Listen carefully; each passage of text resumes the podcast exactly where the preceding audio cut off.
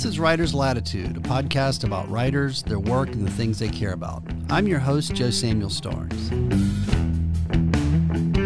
I was very fortunate earlier this fall to have the opportunity to spend some time talking with Jonathan Miles, whose latest novel, Anatomy of a Miracle, was selected as the town book for Collingswood, New Jersey by the annual Collingswood Book Festival.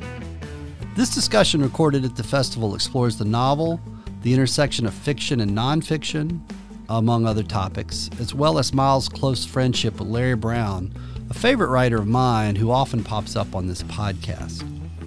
So we'll go to that recording now, and it was a beautiful, if you want to picture the scene, a crisp fall day on Collingswood on Haddon Avenue, uh, under the sun on an October afternoon. It was a great time. So I hope you enjoy listening to this discussion.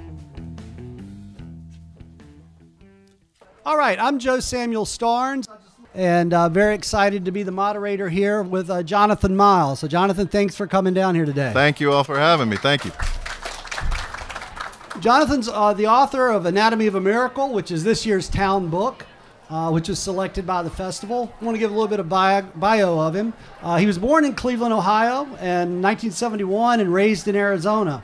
But he left home in his teens, infatuated with the blues and intent on a life in music, where he landed in Oxford, Mississippi, which is a town which has had a few other great writers uh, Couple, to yeah. call home. And uh, he landed there in 1989, I guess, to attend the University of Mississippi. Sort of. Sort of, Yeah, okay. uh, Sort of attend. And uh, there he developed a close friendship with the writer Larry Brown, who we're going to talk about a little bit later. Uh, and talk about this book I'm holding in my hand, Tiny Love. But we'll get to that. Uh, he left Mississippi after 12 years to go to New York in 2001, where he served as a contributing editor for a number of publications Men's Journal, Details, Field and Stream. He wrote for GQ, the New York Times, and among many others. Uh, he now lives uh, not too far north of here in Hunterdon County, New Jersey, and he saw the publication of his first novel, uh, Dear American Airlines, in 2008. His second novel, Want Not, was published in 2013, and both were New York Times notable books, and both were named as the best book of the year by the Wall Street Journal. But that's not why he's here today. He's here today to talk about uh, Anatomy of a Miracle, which was published last year. Um, it was a subject of a great book discussion uh, in the library earlier this week. Um, and but the Collingswood Book Festival wasn't the only aren't the only folks impressed with it. It was chosen by Sarah Jessica Parker. It's American Libraries Association Book Club uh, selection in March 2018. And I mentioned earlier it's being developed into a feature film from Paramount. So the festival's in good company, and we're lucky to have uh, Johnny here today. I've got some questions we're going to run through, and then we'll have plenty of time for questions for the audience as well.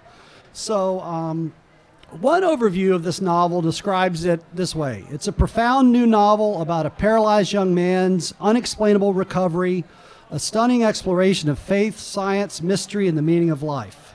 And another, and actually, this is the paperback uh, on the back book jacket, it's the true, with an asterisk, true story of a paralyzed veteran, a Mississippi convenience store, a Vatican investigation, and the spectacular perils of grace. So beyond that, those descriptions, Johnny, how would you, how do you tell, describe this book to people, and maybe where did the original idea, where did this novel come from? Thank you all for being here. Let me start out with that. I really appreciate it, and I love coming to this town. Um, the latter description that uh, that you just read is actually um, my subtitle uh, for the book. Uh, like most 18th century novels being published today, it has a long and winding subtitle, which my publisher in the hardback uh, was so thrilled with that they put it in. I'll show you the most obvious place that they could. That's that's what people think of subtitles these days. But um, this novel originated in, a way that I think a lot of novels do, at least for me, with a what if question. And what if something happened in our current climb or, you know, science, we, we feel that science has mapped the human genome, that science has mapped um, so much. What if, what if something happened, an event occurred that simply defied all explanation, that nobody uh, could point to an explanation for? And that event, as it kept fermenting in my imagination, was a, uh, a young man paralyzed while serving in Afghanistan who one day outside a convenience store in a tumble down uh, neighborhood in Biloxi, Mississippi, uh, stands out of his wheelchair and walks, makes a spontaneous recovery. So the novel uh, follows the aftermath of this recovery and its effects on on this young man, of course, and his his sister who he lives with, um, his very confounded physician, uh, the owners of the convenience store who find themselves in possession of a latter day Lourdes, albeit one that sells beer and smokes and, and beef jerky and automotive air fresheners. and then the, the, the world at large, as various factions um, sort of uh, swoop in to claim this event according to their own worldviews. And then as the details begin twisting about what actually happened, uh, start changing their views uh, on what happened, and that's that's what the novel tracks. Where did you know? Is there a moment you got this idea, or is this something that you'd thought about for years? Where did the original motivation to explore that come from? So I never know where fiction ideas come from. Uh, you know, sometimes when I'm talking an event like this, I feel like a complete fraud in the sense that the back of the brain does all the work, and the front of the brain, this conscious part, takes all the credit. Um, but it, uh, it all happens somewhere in the subconscious. Um, you know, I can always kind of reverse engineer, you know, an explanation for everything I do, and yet it does seem, you know, this is why they they they invented the idea of the muse or all these other spiritual guides that you know with art um, but it's just that subconscious working away. Okay. It's just that dream. So. Okay. Well, this is a novel that's populated, and Johnny talked about some of them, a large cast of really fascinating, well drawn characters. And uh, I encourage you, those you who haven't read it, to do so because there's no way that we can cover all these characters in 50 minutes. E- each character, we could have a 50 minute. You could teach a course on this class and take up a character a week, and it would be a lot of fun to do that. Um, but I want to focus on the one character would, would be the central character is Cameron Harris, who's the paralyzed vet who um, is the central character of this novel, who is, I'm going to use finger quotes here, even though I don't like to do that, miraculously cured. And we'll discuss that. But before I, te- you know, ask Johnny to tell us a little bit about him, I want him to read a paragraph on page 16 of the book, which is the moment where prior to the, I'll set it up. You know, Cameron is in his wheelchair going to the convenience store. He has a lot of sort of strange physical sensations he doesn't quite understand. And then he stands for the first time in four years. And he's starting to walk and he's wondering if he's dreaming or not.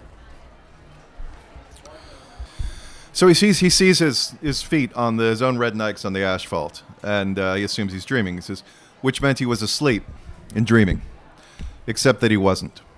He was awake and he was standing. And what's more, he was walking. He watched his left foot rise and then descend back to the asphalt a few inches ahead of its former position. That was walking, yes, that was its very definition. He matched that step with his right foot. By now, he was consciously controlling his feet, his heart flopping in his chest like a mullet in a bucket. Cameron Harris, whose spine had been severed in Afghanistan, who'd been assured and reassured by brigades of medical authorities that he would never walk again, was walking slowly but steadily across the Busy Bee parking lot, his chest so frenzied with fear and disbelief and incipient exultation that he felt himself gasping for oxygen. Okay. Thanks for reading, Johnny. I mean, that that's like a big moment in the beginning of the book that sets the course of uh, the novel in action. And it's a small reading, but I wanted you to hear a little bit of it because it's just a example of the great writing that's throughout this novel. And as a writer myself, I read his heart flopping in his chest like a mullet in a bucket, and I'm like, damn. I wish that I, had written that one. That's uh, jealous of that one. That was fantastic, and it, you know throughout the book, it's just you know uh, beautifully written. Um, so, but tell us a little bit about Cameron Harris and the main character and what he goes through and how maybe you know he can, if you can, how he came to you or what you know whatever you'd like to tell us about him. Yeah. So Cameron Harris. Um, you know, central to this, he is the, the recipient of this uh, recovery. We call it uh, recipient. Um, I sort of began drawing Cameron in very simple strokes um, by design you know, I set him up not as a stereotype so much, but as maybe a daguerreotype in the sense that I drew him with these lines that I would let other people fill in with their own preconceptions and ideas. He is a 24 uh, year old um, in this moment, uh, a former uh, football standout, Biloxi High School in Biloxi, Mississippi. worked construction after uh, high school, uh, drifted into the army, was deployed to Afghanistan, and while uh, serving there, his staff sergeant stepped on and triggered a old Russian landmine, um, which um, shrapnel from which severed Cameron's spine. It's one of the uh, physicians at uh, in Germany who treated him said you were a casualty of a, of a war you weren't even fighting in. Um, but as the story unfolds, so does Cameron. Um, and he is a far more complex um, human being, like we all are, um, than he originally appears. And you know, it's a little difficult to talk about. This book has um, spoiler. There's a spoiler potential for this book, so I have to be sort of uh, careful navigating around because I don't want to sort of ruin some of the, um, you know, some of the surprises. But um, but let's just say that Cameron. Uh, one of the things I want to do with Cameron is to not so much concentrate on his physical movement, although that's the trigger for this, but the interior movement that he goes through in the course of this. Um, that's what I found most interesting about him. It's, you know, he has to move into a position of of confronting himself, confronting his past, and confronting really everything that led to his injury and its aftermath. It's interesting uh, talking about the Soviet landmine because there's also an old Soviet tank that sort of plays a role. This s- shadow of the But Soviet the- yeah. Union sort of hangs over the uh, the book in a way I haven't thought of. Yeah, yeah. Uh, that's not conscious. That's again the subconscious working of my Soviet subconscious. Clearly, um, I remember being asked my first novel. Uh, an interviewer in, in Canada said, "I noticed that all the musical references are Canadian. Why is that?" I hadn't realized that either, but that's you know, sometimes these things happen that way. One of those accidents of writing Yeah, that uh, right, that works right. out. Um, you know, the primary question for the characters in this novel, and especially Cameron, the thing they're concerned with is whether or not Cameron's recovery was an act of God or not. I mean, is it a bona fide miracle, or can it be explained without God, through maybe through science? And it seems to me that this central question this novel raises is is is there a God in the world? Is there a God who's active in the world, or can everything be explained by science and theory? Um, I wonder if you think that's like an accurate reading, and what you feel about that interpretation. Um, yes and no. Um, yes, in the sense that that divide is the conflict that drives so much of the story. Um, that conflict between um, characters like Cameron's physician, Dr. Uh, Janice Laura Marquevas, um, you know, adhering, uh, believing that this is a medical anomaly that can be explained. Maybe she doesn't have the explanation immediately, but that can be explained by science. And then others, um, like the representative from um, the Vatican, who was sent to investigate it as a miracle, as a clear case of divine intercession. And so this conflict plays out. But I was less interested in that divide um, than really about why that divide exists, which is to say, what we do when we are confronted with mystery, right? When we are confronted with something inexplicable. And, you know, what we tend to do, and what we really can't help but do, is to rely on our own worldviews, our own conceptions of how the world works in order to make sense of the senseless right? And and this is where and this is where story enters because stories are the basic units of consciousness. This is how we we confront everything in life through stories. That's why even our dreams have a narrative element right? Um, so stories are are what our brains are wired for. And so all of the people in this book create their own stories to explain what happened to Cameron, Cameron included, right? Um, and so that's really what I, I wanted to explore that sense of these narratives that we all create with the information that we receive. And I, I don't want to lead you with that. This is the only thing the book deals with. I mean, there's convenience store culture, there's reality television, social media. Uh, how social media works is uh, there's a lot. You know, it's a, that's the, maybe the big umbrella, but there are a lot of cool stories and moments in this novel that give you a lot to think and talk about. It's the uh, the first novel I've ever written that has emojis, so that's or something. All right. Well, I um, I noted earlier that the actually the subtitle of the book has an asterisk on the word "true." This is a true story with an asterisk on "true." Uh, explain that asterisk to us. So, some novels begin with, uh, you know, a, a vision, a character, and others with a voice. This novel was the former, and so I had to go casting about for a voice and how to tell this story. Uh, I knew I wanted to sort of uh, map all the ripples that an event like this would cause. So, first person, you know, the I voice seemed too limited to me. Um, third person omniscient voice, you know, he went there. He's it's always struck me as a very godlike uh, voice, and um, and for a novel in which characters are, are struggling with the uh, idea of the divine, it seemed uh, you know it seemed a little wonky, a little little wobbly for me to be doing that because as an author, you always feel like you know you are the god, and and you know so if they're asking who it is, you're kind of at the screen guy. That's just me. Um, so I, I opted for a, a curveball, and the idea was to tell this story in the guise of narrative nonfiction or journalism.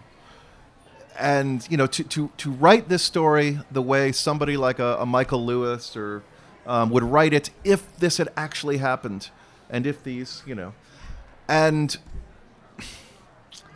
so something funny happened along the way. This I started writing this in 2014. And my conception of that voice was a very trustworthy and authoritative voice. You know, to, to be describing sort of spectacular and, and perhaps uh, you know events that perhaps would, would would induce some skepticism. But while I was writing this, there was a seismic change that happened underneath the, my, my desk, my desk chair, in that this voice that I had uh, conceived of, or you know, deployed as the kind of authoritative, trustworthy voice, which we'll call news for short, got transformed in the public imagination into the most untrustworthy voice, which we'll call fake news for short. this book is the it's this book is actually fake news. It is, you know, it is it is fiction disguised as nonfiction. And but I will say that this curveball is not new necessarily. The English novel began with this idea. This is how the, the first, I mean, we, forget that Robinson Crusoe, one of the earliest English novels, was written as poker faced, you know, um, it, was, it was supposed to be accepted as, as fact. Samuel Richardson, with, uh, you know, talked about the air of genuineness in, in Pamela, which is widely considered the first sort of realist fiction. In fact, Richardson, um, you know, after Pamela was published, became a hit in London.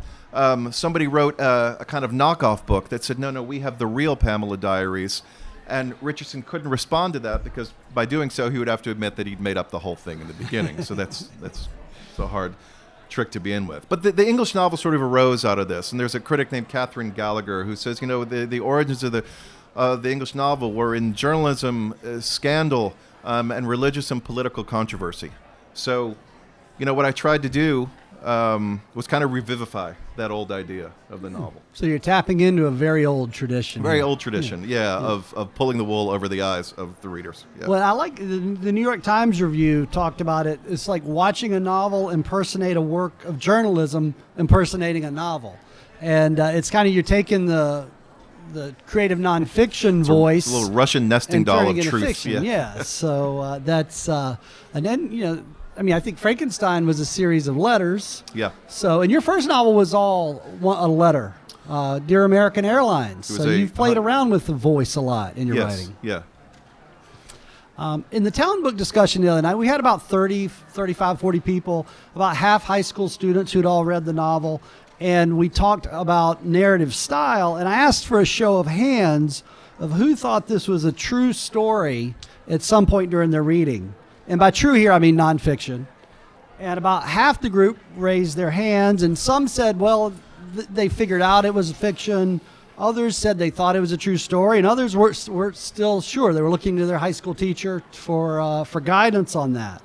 So I wonder if it's something, and even though it has in the front of the book, you know, a disclaimer that this is a work of fiction, do you worry about or think that maybe some readers are going to take this like people do believe fake news uh, mm-hmm. depending on what we describe uh, describe it that people are going to believe this is a true story. So when i finished writing it uh, and with that in mind it almost felt like when you're playing chess and you're making a move and you're just about to take your hand off it and you go i don't know if that's a good move. So there was there was that feeling. Um, but i respond to that misconception with, and I'll just be honest here, with a mixture of glee and guilt, right? um, glee because you know fiction is is is the is the lie that tells the greater truth, and so you know when you can get anybody to believe your lie, well, that's that's you know that's a good thing. Um, however, uh, the the guilt is um, you know well, let me just say that, that part of the reason in doing that, part, I mean, this is by design, and I wanted the reader to feel that sense of instability that Cameron feels. You know, when Cameron is looking down at his legs, which are newly, you know, restored, and saying, "Is this real?" I wanted that same question to be running through the reader's mind: Is this real? You know, um, sometimes that might have gone too far. Uh, for some readers. Um, I realized that I, there were a few sacred uh, lines I may have crossed. Um, but even my own father-in-law, who lives in Biloxi, Mississippi, and helped me, you know, a couple years with the research after he finished it and read the acknowledgments in which I, I thank the characters as you would in a nonfiction book. He said, "Wait, is Cameron real?" oh God. Realized I was in trouble then. I had a uh, there's a there's a, a novelist in this who makes a cameo appearance in this uh, in this novel, and uh, talk about his, his cult classic from the 1970s. And I and on the early book tour, I met a young bookseller from San Francisco, and he said, "Man, I have been looking at every database there is. I cannot find Winston Lorimer's book anywhere."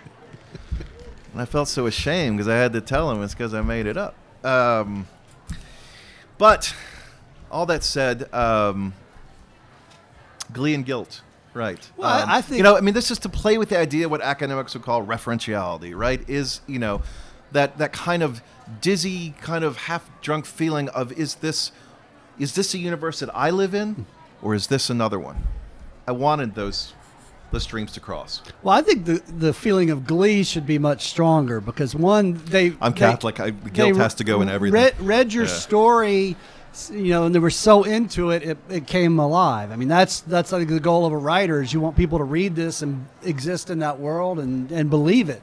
Uh, but it says it's a novel. It says it, you know, you've got the disclaimer in the front, yeah. so you know people should know. But it's so well done that it makes makes readers. And I, at one point, I thought, you know, was this based on a real? I mean, was there any sort of Cameron Harris type story that you saw? So there actually is a lot of fact in here. I mean, the the, the process that I, I, I write about with the Vatican. Right um, you know, the Catholic Church is the only major religion who, uh, every major religion recognizes miracles to some extent, but the Catholic Church is the only one um, that purports to investigate and, and, and validate them. And there is this in- incredible, incredibly rigorous process that has been in, in effect for hundreds of years. And so, as that is, you know, re- relayed in the book, that's actually factual. So there is, it's like a jello salad of fact and fiction. yeah. Well, it's funny you think about you do. I read a lot of nonfiction, and I think, is this really true? Did it really happen this way? Mm-hmm. And then you, now we're reading fiction and go going, this is this actually true? Mm-hmm. So you know you, they sort of intersect and overlap a little bit. And that is, and that is part of what I wanted to get at with this novel, in that sense that especially now we are inundated with so much information. You know, no no no human being throughout our entire history of our species has ha- had to deal with this daily barrage of information. And it's too much, our, our, our brains aren't equipped to filter this much information coming. So we have to filter it some way. So, how do we do that? And that goes back to what I was talking about of our worldviews. You know, we tend to latch onto what we want to believe based on, and it's not insidious. I don't mean in that way, but we tend to, we tend to want to accept the information that adheres, that aligns with the way that we see the world, and reject the information that doesn't align with how we see the world. And when you have that much coming, your brain is working that much harder to try to filter that. And and this is, you know, again, this is what the, the, the people in this book deal with. You know, it was this a, a divine miracle? Is this God stepping in, you know, to lift this man from his wheelchair? Um, or, you know, was this uh, a screw up by the VA physicians? Or was it a hoax? And that becomes, you know, um, and in each, the seeds of each of those theories are what people want to believe, what they, what they crave to be the truth. And then when the story turns, a lot of those people have to revise that because they're going to stay with the ideology that, you know. Yeah, and the social media certainly exacerbates this, you know, yes. information yeah. and misinformation. Yeah, and that's part and of the, the yeah. you know the information that's, That's- just that's flooding well us. Yeah. And I really like the part where uh, the sister asked if somebody likes this post, does it count as a prayer? Right. Yeah. Right, 'cause the, the- the the- likes count as prayers. Yeah, because the Vatican requires you know evidence of, of prayer uh, to an intercessor to a to a saint uh, for a miracle, and there was a woman who, after Cameron was injured, um, you know, put out a prayer call on Facebook, and it got I think 151 likes, and so Cameron's sister said to the Vatican investigator, "Does that count as, you know, does that count as likes?" And he said, "Well." It's, it's a very current question. I'm not sure I can answer. Um, I mentioned Larry Brown earlier. We're going to come back and talk to him. But there's another writer, uh, late great Mississippi writer, is Barry Hannah, who I know you knew well, living in Oxford. And I read an interview with Barry one time where he said he writes fiction to explore the last basic, desperate questions of the human soul. Sort of a dramatic uh, answer. Barry Barry had a lot of flair, and uh, yeah, I'm paraphrasing him there. But I wonder, like, why, why do you write fiction? You know, um, I can imagine Barry saying that, and he would have had a wink uh, as he said it, although he would have been 100% earnest at the same time. That was Barry. Um, I, uh, why do I write? Um, Thomas once said, you know, he would do any act of art to keep his dogs in kibble. Uh, it's always part of it. Um, maybe two answers on that. Um, one is that I I write fiction to make sense of the world. I don't understand people until I have have sort of run them through run them through fiction to understand how people think. I mean, fiction, reading fiction is always at its essence an act of empathy, right? Because you are forced, and it's the only art form that can do this. You're forced to get into another human being's consciousness. And for me, as a writer, that's how I understand what happens in life, um, is to inhabit another person and put on, you know, their eyes, to, to wear somebody else's eyes and ears and senses, and see what the world looks like to somebody else. And that's what that's what fiction supplies as as a reader, and certainly as a writer. Um, and you know, the second reason why I write is because at an early age, um, I was struck by the magic of it, my and and have never recovered. Uh, my grandfather died when I was uh, nine years old, um, and he took care of me. He was, you know, he was this man who would take me to art museums and, and make me sit in front of a sculpture until it would talk to me, you know, for however long that took. And and when he, he passed away, his uh, my grandmother, his wife, um, shortly after that gave me a book. It was called Stone Fox, a children's book by uh, John Reynolds Gardiner. I don't know if anyone's familiar with this, but it's the most brutal tearjerker of a book. It's about a young boy in Alaska uh, who enters a dog race um, to get the money to save his own grandfather, uh, his own grandfather's farm. And I won't give I won't do the whole plot, but but but I will say that at the very like end of the book, the dog dies. And I'm nine years old, and I'm reading this book, and tears came out of my eyes like from a water pistol. I mean, I, that book drained me, it dehydrated me, it turned me into jerky. And at the same time, I realized that I was crying harder than I'd cried when I heard my grandfather had passed away and at the funeral, because this piece of wood, this this this this object, these pages, this ink, was doing something to me it was uncracking something in me, even at that early age, and it felt like magic. It felt like voodoo. And after that, you know, one response to encountering magic is to try to conjure it yourself. And in some sense, that's what I've been trying to do ever since then, is to try to conjure that magic, to use fiction, to use these imaginary people to get at realities that are almost too real for us to confront head on. Right. So this novel takes place in the deep south in Biloxi, Mississippi, which is as far south as you can go with Mississippi without running into the Gulf of Mexico. Yeah. Uh, you lived in Mississippi for a dozen years, and um, but you've been up in the New York, New Jersey area for tw- almost 20 years Almost now. 20. So why the southern setting and how would this novel be different if it took place in Flemington, New Jersey, Mm. Right. for example, Yeah. Um, or maybe Cherry Hill or wherever? No, Flemington would be great. Uh, well, my first novel was set in an airport. The second was set in uh, in the York, New Jersey area. Um, I really came into being a writer in Mississippi. Um, it's the place that I, I consider home um, in, in a strange way. Uh, so I was always going to write about it. When this idea hit, it seemed the natural place to set this. Uh, Flannery O'Connor said that the South was, you know, the last Christ-haunted region of the country, and Mississippi would be the most Christ-haunted place. Um, the Gulf Coast, which is where my wife is from, my wife's family is from, um, also has the element of Catholicism because it's almost like this little spur of New Orleans Catholicism. Um, and I knew that I needed to bring in the Catholic aspect um, to have my Vatican investigator.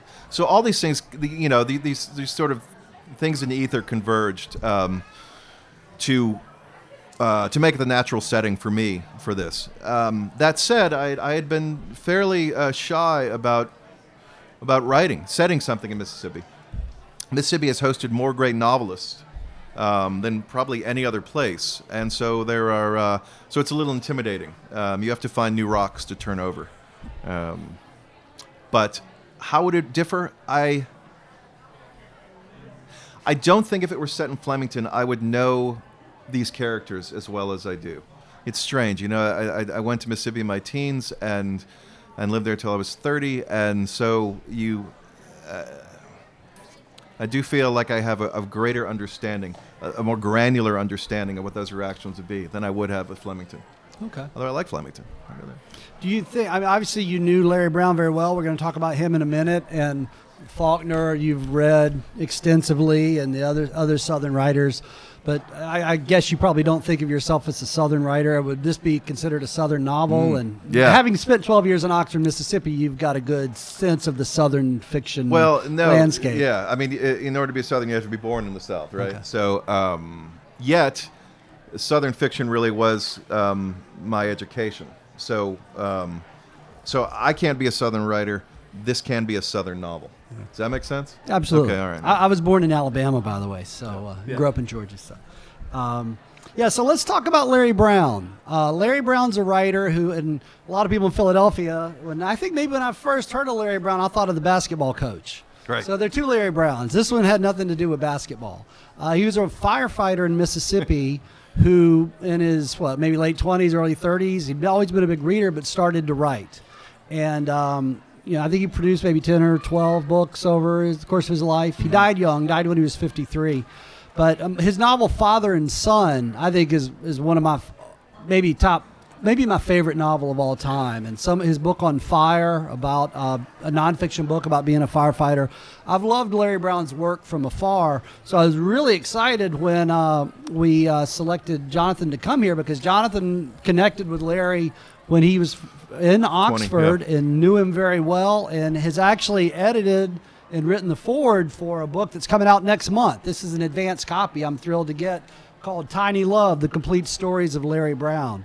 So um, tell us about Larry Brown and why people should read him and get this book, but other other work as well. Well, that was a good introduction to Larry. He he was a, um, you know, his father was a sharecropper and then a factory worker. Um, he barely graduated uh, high school in Lafayette County, Mississippi, and at the age of 29, he decided, very naively, I would say that if he were here too, um, that maybe the best way to make some extra money would be to start writing fiction. Um, which is funny because fiction pays dividends the way slot machines do, you know, lavishly for a few, meagerly for most, and they're meagerly, meagerly for some, and then none at all for, for most. Um, and he endured rejection after rejection after rejection and taught himself to write over the course of many years, using his wife's typewriter in the back room, staying up all night. And even as these rejections piled in, and he started out trying to write genre fiction, he kept moving the goalposts further for himself to the point that ultimately what he wanted to create as his reading broadened was art, art with a capital A. And, and it's what he eventually did. Um, some of, uh, in the most electric writing, um, you know, to come out of the South, and certainly, you know, he, he sort of sort of willed himself into the vanguard of American realists. Uh, I met him when I was 20 years old. I just published my first short story in a little local newspaper in Oxford, Mississippi, and I hadn't read him at the time. I was, I think, 20 years old. Um, at the time, I thought that writers, you know, the great writers were all dead, and that you know, that r- r- literature was the province of ghosts. So I hadn't, but I knew who he was vaguely. And he came up to me. I was sitting at a bar, and uh, he came up to me and asked me if I was the one who'd written that short story. And uh, you know, I said yes, sir. And uh, and he asked me if I wanted to go to dinner uh, downstairs at a very fancy restaurant with him and his wife.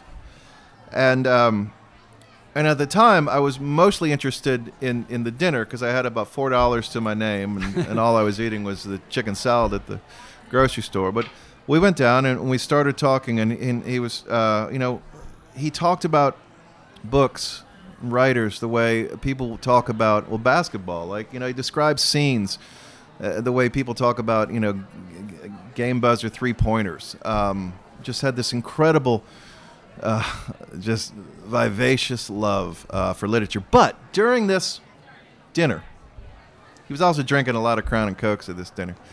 and, uh, and during the dinner, he, he excused himself and he walked over this table. And I've been noticing him making these kind of dark glances at this table near us.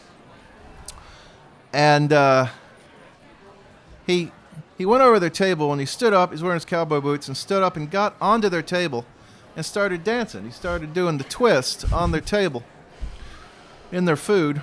Um, and he did that for till the song was over, and then came down and, and uh, sat down and started talking about Flannery O'Connor again. And I didn't know exactly what had just happened. I just knew that I wanted to hang out with this guy forever. it turned out, I learned later, that uh, the man sitting at the table was a banker. Larry had gone to him for a loan after he published his first novel or his first book of short stories, so he could quit the fire department and work full time. And I think the banker had very, very insultingly rejected the loan, uh, so he got his revenge. But you know, you should read Larry for uh, just the pure. I hate to use the word grit, but it's such a good word for it. Just the grit of, of his writing, of his prose. I mean, one of Larry's strengths as a writer was this unsparing empathy. We go back to empathy again, right? But the, his adherence to Samuel Taylor Coleridge's idea that, that everyone is, is less bad and less good that they might that we might otherwise believe. And for writers, and for anyone who's interested in how books get made, he is an absolute. Uh, and I know you've written about this. Um, he is a lodestar because he refused he refused to accept, he refused to let his voice be silenced. He refused to give up. There is a, a diary entry I found from 1982 when he was just starting, where he asked himself, What do you have going for you? You know, nothing but desire, no talent, and a love of the written word. And he writes afterwards, But the last should be enough to overcome the other two. And that's true. And what he taught me was that talent and luck really have no, you know, bearing on artistic success. It's it's it's love and persistence is what makes an artist. Yeah. You know, I didn't have my education was Larry riding around Lafayette County, Mississippi in his truck, what he called low riding. Every every day about sunset, we'd go ride around, and he would point out places that were in his novels. Um, you know, the scene where such and such happened, or that's that's where I got the idea for this. And and I didn't realize at the time, but I was getting this education that, you know, I don't have an MFA, I don't even have a BA, but I would put my education riding around with Larry Brown and that Dodge Ram 50, you know, up against any education. Yeah, I've, I've taught a number of classes, and sometimes I think about these fiction workshops. I give the the uh, essay about things to Larry to read, and I go, well, he didn't go to college. He's a, I, you know, living in the world and reading as much as you can is the best education for becoming a writer. Yeah. And, Yeah. uh, but Yeah. you don't want to tell them after they that after they paid for the class. Anybody I've taught here? Yeah, yeah, yeah. Um, yeah, there's a one last thing, and then we'll take some questions. At the acknowledgments at the very end of the book, don't skip ahead. Read the whole book. When you get to it, it's uh, Tula, the author's acknowledgments here. Tula, Mississippi, December 2016. Tell people where Tula is and your experience Ah. and how that's. I think you said that's one of the only true parts of the book. Yeah, yeah. Uh, Tula, Tula, Mississippi is uh, uh, an unincorporated hamlet outside of Oxford, Mississippi, about, I don't know, 15 miles out. And it's where Larry Brown grew up. And uh, so when I had to do the editing on this book, um, I went out there. Larry had built himself a writing shack before he died. A, uh, a tiny room. I think it's eight, eight by 10 um, on the edge of a catfish pond. And uh, so I spent a week there doing the final edits and, and final writing. Um, and it was good because I had, you know, I had a sort of spiritual guidance. Larry, Larry's spirit was, you know, was in, was ambiently in the room. Uh, the only downside of that was that I picked the one week that Mississippi suffered uh, 15 degree temperatures and it's an unheated cabin. So that was, that was the rough part. But uh, that's Tula. So you got to be tough to write novels. Yeah. Especially in 15 degrees. All right, so we, we want to take some questions. There's a wireless mic going around somewhere. Any questions? Gene? We had a book discussion on Monday evening, and one of the questions that came up was um, which character did you like the best? And I wondered if you had a favorite character in your book. So always the characters that uh, I think, and I don't know if you'd agree with this, that you you end up sort of being charmed by the most are the ones that change from your original conception of the character, the ones that that that that come alive. Um, for this book, I would say that Euclide, the Vatican investigator. I, you know, I originally sort of envisioned him. You can kind of see it when he first enters enters the novel. The kind of a malevolent presence. You know, he was going to bring uh, some sort of institutional, you know, darkness to this whole thing. And you know, and as I wrote him, he absolutely charmed me, like he charmed everyone else in the, all the other characters in the novel. Um, I just fell head over heels for him. So, um, you know, and I, and I came to think of him as almost the moral center of the book. Um, but character, you know, characters are, are strange, and, and it's it's part of one of the the, the the maddening parts about writing fiction is, you know, and this kind of goes back to, to sort of the God I, metaphor, you know, for for being a fiction writer. You know, you you, you create this Eden you've made and you put in your, your Adams and your Eves and your Cains and Abels and you think you understand it and then you give them free will and then they start disobeying you and they start doing these things that you didn't intend for them to do and that can be very maddening and frightening because you you just your your novel is going off the rails and that's also the only time it feels like magic that's the only fun time is when they come alive and they start disobeying you and they start talking back um, that's the best part. That's the voodoo of the whole the whole thing. And uh, for me, that's when the writing goes fast. You know, that that's when I can sit there and I can go out to my shack at eight in the morning and I can I can look up and I and I say, when did it get dark? Yeah.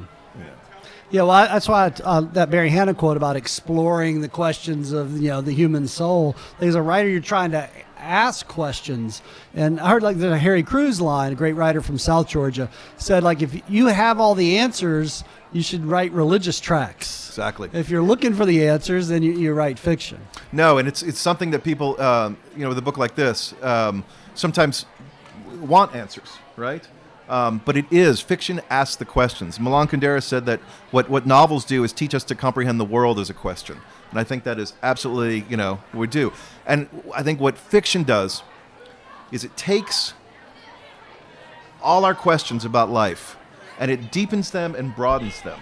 And then, you know, the, the great line from Charles Johnson is, and it tabernacles them in flesh, right? We attach all these existential questions to these fictional characters and follow their, you know, follow their progression through these questions.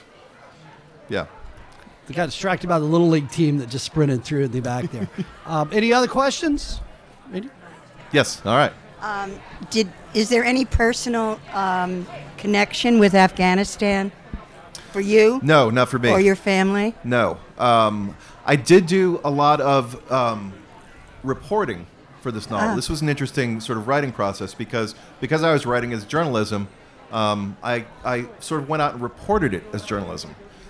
But instead of asking people, as you do as a journalist, you know, what happened, it was the question is what would happen?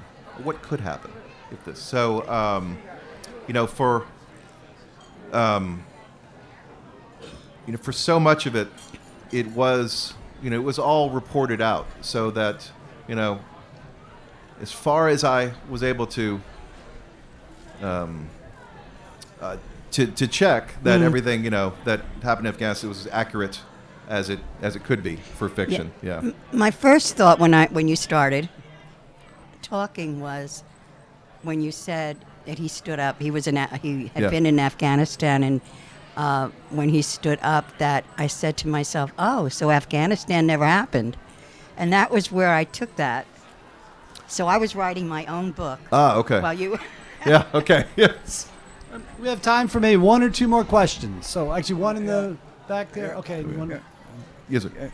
Um, do you think that you could make the same kind of exploration with nonfiction as fiction? Because some people have written wonderful nonfiction that reads almost as excitingly or incisively as fiction. Um, I've spent um, much of my career um, writing nonfiction as a journalist, just not book length nonfiction. Um, so yeah, I enjoy I enjoy reporting. I still keep a, a little toe in it, um, you know, only because I, I use it. I mean, the fiction writer in me has always sort of been the parasite to the journalist. You know, and I'm always stealing bits and pieces. The fiction writer is always stealing bits and pieces from the journalism. But certainly, um, for nonfiction, it's just my heart tends to be, and that's why I started writing, goes to fiction you know, um, because with nonfiction, it's it's almost a different brain, and it doesn't give you that sort of dizziness for me that fiction does. Because in fiction, you know, in in in nonfiction, you get to describe the universe. In fiction, you get to invent it. All right, we've Yeah, got right. time for like two right. quick more. We'll do right My here and then in complex, the yeah. back. We'll finish you in the back. Right there. She wanted right there. Rich. Hi, I also attended the book club discussion Monday night, and I this was the first time I've read a book with this writing style. And you identified it, something narrative nonfiction or something. You used a phrase that Yeah, narrative nonfiction is Narrative what. Yeah, nonfiction. or creative nonfiction, or yeah, yeah. it's a lot of- And um, the question was how many believed it, how many, and I, I thought at the end of the book, I got to the end, I said, I wonder how the author feels. That he did he feel? Does he feel good that he pulled one over on people? Because a lot of people. But then, but then you answered that question. You said you have some glee and some guilt. guilt. Yeah, yeah. And I thought, you should be gleeful, but I understand your guilt. Because Good. if people had to think about it, and I was one of the people, I said I had to read, go to the back, to the cover. This is a novel. Uh, read, read, read. Oh, this is a novel. This and that. So I had to keep reminding myself, but it was so well, well written that I thought that, okay. It took me a while to get into the book, frankly. Okay, okay. But then by when I did get into it, I, I was, it was a good book. Thank you I was very happy much. I read it. Thank and you. I, I- it was, it was Yeah. well done. I do feel like I should apologize to you for pulling the wool, but One more but I won't. question in the back Yeah. there. Hello. Uh, I've been working on a memoir for about 15 years, and um, I wanted to know how do, in short, how do you get published and know that you can trust the person that is seeking your story as being one that is a trustworthy per- person? Because years ago, the information came out where people were stealing other people's work, Yeah. and I am afraid of giving up my baby.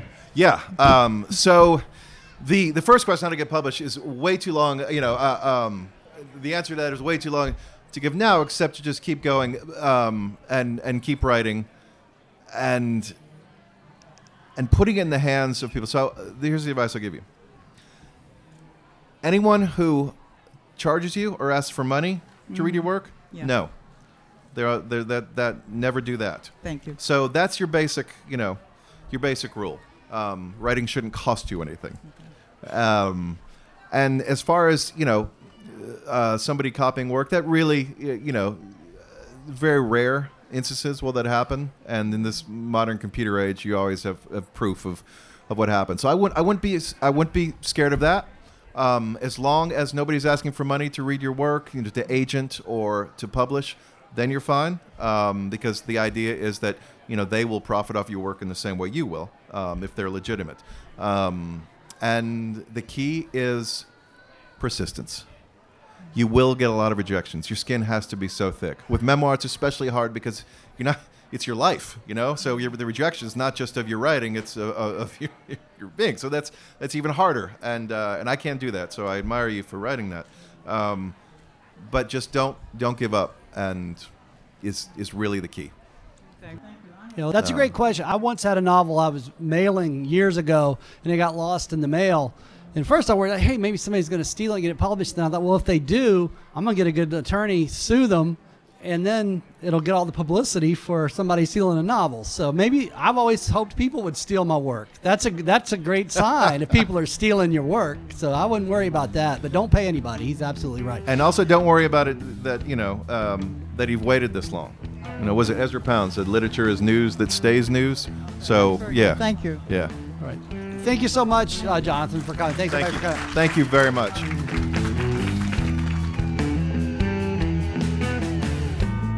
Thanks for listening. In coming months, I plan to put together a podcast about Larry Brown that will feature Jonathan Miles. We'll talk more about Tiny Love, Brown's uh, complete stories collection that'll be out at the end of November. Uh, and if you have questions or comments, please visit writerslatitude.com and find my Facebook and Twitter handles there and send me a note. It'd be great to hear from you. Hope you'll join me again for the next edition of Writers Latitude.